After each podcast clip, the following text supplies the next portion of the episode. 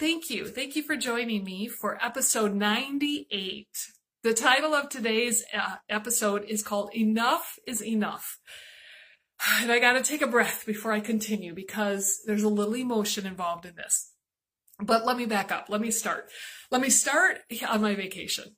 John and I took a, an 11 day vacation out west. It was fabulous. We'll have more videos and fun about that later. Uh, but one of our stops was in Custer, South Dakota at a cute little resort called Roost Resort. So this is a more like cabin and campground type of resort. Highly recommend it. If you're ever in the Custer area, definitely recommend that you look up Roost Resort. We had these adorable little cabins, uh, just a, a one bedroom room with a little kitchenette and a bathroom and a campfire outside. It was beautiful. But I had been there. I had been there 30 years ago when I was a kid. It was called Buzzard's Roost back then, but now it's changed a little bit. But but it was fun because it really looked the same to me, and it had a horseshoe pit exactly where I remember it. So I was uh, making small talk with the owners. We were just getting the checkout details, and then also we were learning more about their pet pig. Yep, pet pig right in the backyard of our little cabin. He was adorable. He snorted as he walked. His name is Lincoln.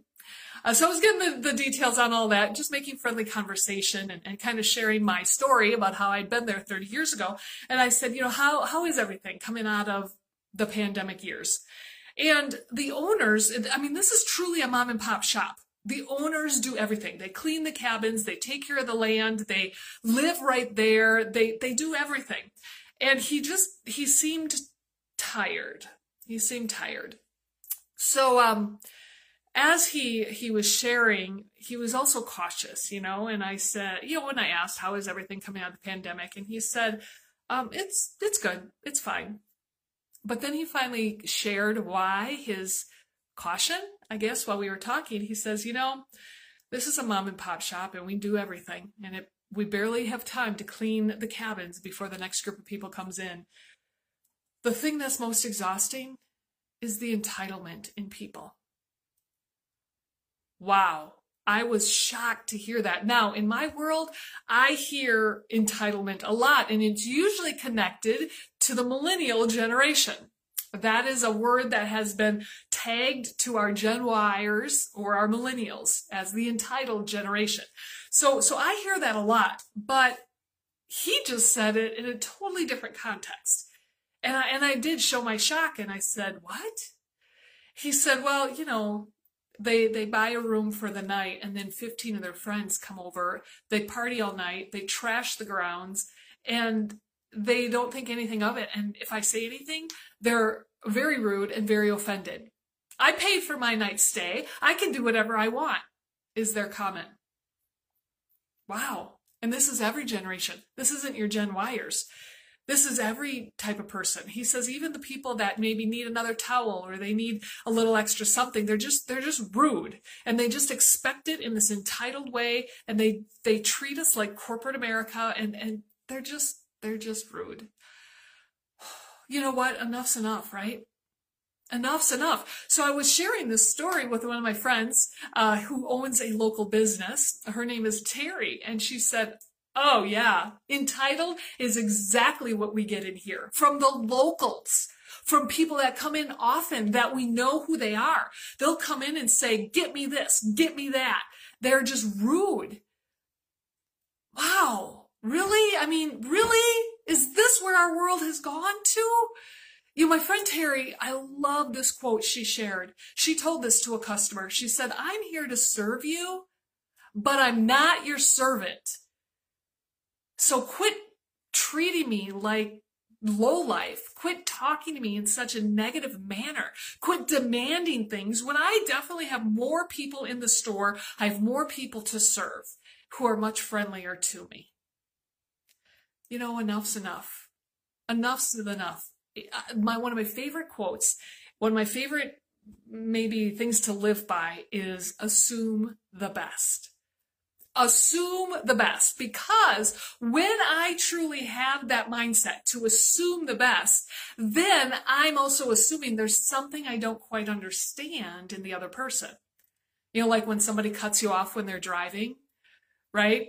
Maybe they're running to the hospital. Maybe they have a bigger emergency than you do. The other day in the grocery store, I'm really embarrassed to share this. I'm so sorry. I'm so sorry if I'm disappointing you all. Um, the other day in the grocery store, I was behind somebody who was like was parked right in the middle of the aisle. And, and as I came around the corner with my cart, I almost ran into her. And I did. I left out, let out this sigh and I said, excuse me in my bratty little entitled manner. And as I was trying to scoot around her, she was gripping the cart and taking deep breaths and, and had her eyes closed. She kind of opened her eyes. She's like, I'm sorry. I think I just had a contraction. I didn't know she was pregnant from the backside. I didn't know. Hello, did I look foolish? If I would just assume the best, that I would understand there's something that I don't understand, and it would save me the embarrassment, right? It saved me from sticking my foot in my mouth and looking like a fool. Enough's enough. And when I say that, it's not just for you as a listener. It's right here. I'm pointing right back at myself. It's for me.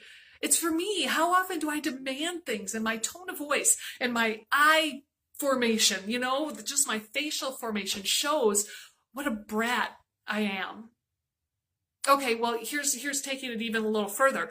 When we were on vacation, we also went up to Glacier National Park in northern Montana. We were 10 miles from Canada.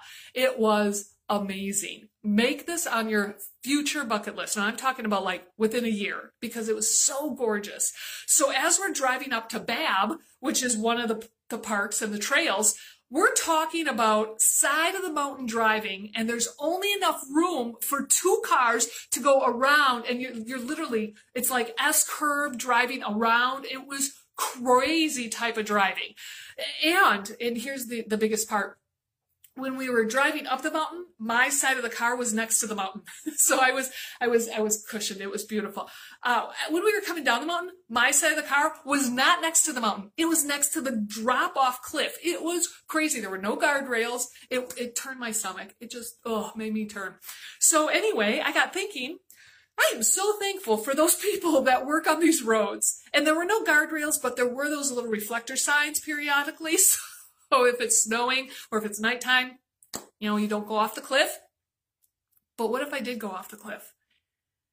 I am also very thankful for emergency personnel. I'm so thankful for people who risk their lives. You know what? Yellowstone, we, we weren't able to go to Yellowstone because it literally was closed the days we wanted to be there because of flooding that they had. There were five groups of campers in Yellowstone when the flooding happened emergency personnel needed to go in and help them get out. How often do I put myself in positions that expect people to come help me? And then when they get there, maybe I have an attitude, maybe I'm hangry, maybe I'm grumpy, maybe I'm dehydrated and I'm just not all there. And, you know, if it's nighttime, I don't need to be driving on those roads. If it's snowing, I don't need to be driving on those roads. I don't need to be putting people into positions, really risky positions. And I'm so thankful for those people, but I'm not entitled to their services. If they are risking themselves, how dare I expect them to save me for the sake of maybe not saving themselves? So, so, you know, it goes back to enough's enough. Enough's enough. When we were traveling, when we were in Glacier National Park and Custer State Park, and we were seeing the moose and we were seeing the bear, and okay, we didn't see bear. I'm really glad. But we did see moose. That was pretty cool the people who are most respectful of the nature and the animals and the trails are the locals. It's the stupid tourists that push it way too far for a picture opportunity. On the trail, when we saw this big, ginormous moose with huge antlers, it was beautiful. He was eating. By the way, they can be mean, but when they're eating, they're uninterested in you. Well, we came on this walkway with a family of four, and the two brothers who are 18, 21 years old went off the trail and went rock climbing. And I say that in quotes because there's no place to rock climb here. But they found this cliff with a cute little waterfall and they just went through the path. The if you go off the path, there's rattlesnakes, there's bear, there's moose, who knows what you're going to stir up. And they're from Ohio and they were off the trail and they were not respecting the nature. Everything's okay. They got down okay and they have a great story and a great adventure and adrenaline rush, and that's awesome. But when we saw the locals, they were the people who respected the bear. They were the people who were making noise when they walked through the woods because that helps keep the bear away. They were the people encouraging others to just follow the rules that have been laid out. Enough's enough, people.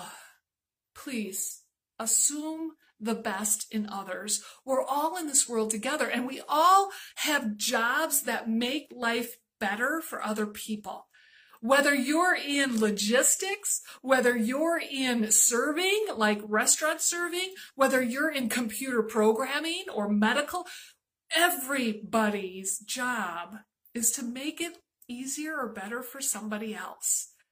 So please, please take a deep breath please consider your tone, consider your facial expressions, consider the words you choose. Because remember, if you're not assuming the best, you might look foolish. You might look foolish when the reality of it comes out, or you might look foolish when somebody else does it to you. Ugh, that just kills sometimes when I'm treated the same way I treat others. I'm sorry. I'm sorry. I know my mom listens to my podcasts. I know my kids listen. I know my husband listens. I know my friends listen. I'm sorry for offense I've ever shared or I've ever done to you. I'm learning and growing too. But enough's enough. No more entitlement in any of us. Let's be great for the people around us. So, success to all of you and all that you do, but better success in your being. We'll see you next time.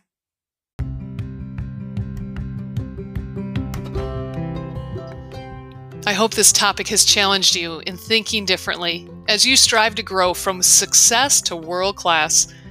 Please follow this podcast, visit our websites, and follow Unity Consulting and Chef Kathy on Facebook. That's chef like a cook, C H E F. Be sure to share this with your friends. I look forward to connecting with you next time to challenge your habits so that you are more efficient and fully empowered.